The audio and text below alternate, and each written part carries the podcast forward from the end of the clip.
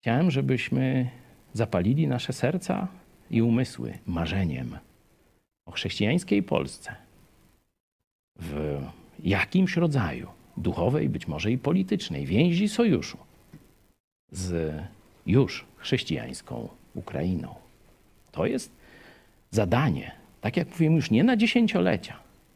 Być może to zadanie, taką mam nadzieję, takie marzenie w ciągu najbliższych miesięcy zaczniemy realizować i będziemy widzieć już pierwsze owoce.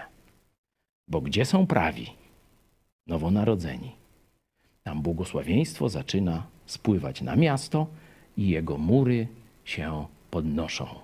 Wolna Polska, sprawiedliwa Polska, bogata Polska, wraz z wolną, sprawiedliwą i bogatą Ukrainą.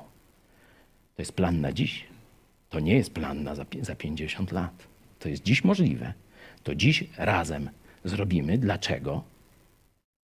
Bo realizujemy plan Jezusa Chrystusa. A On ma wszelką moc na niebie i na ziemi.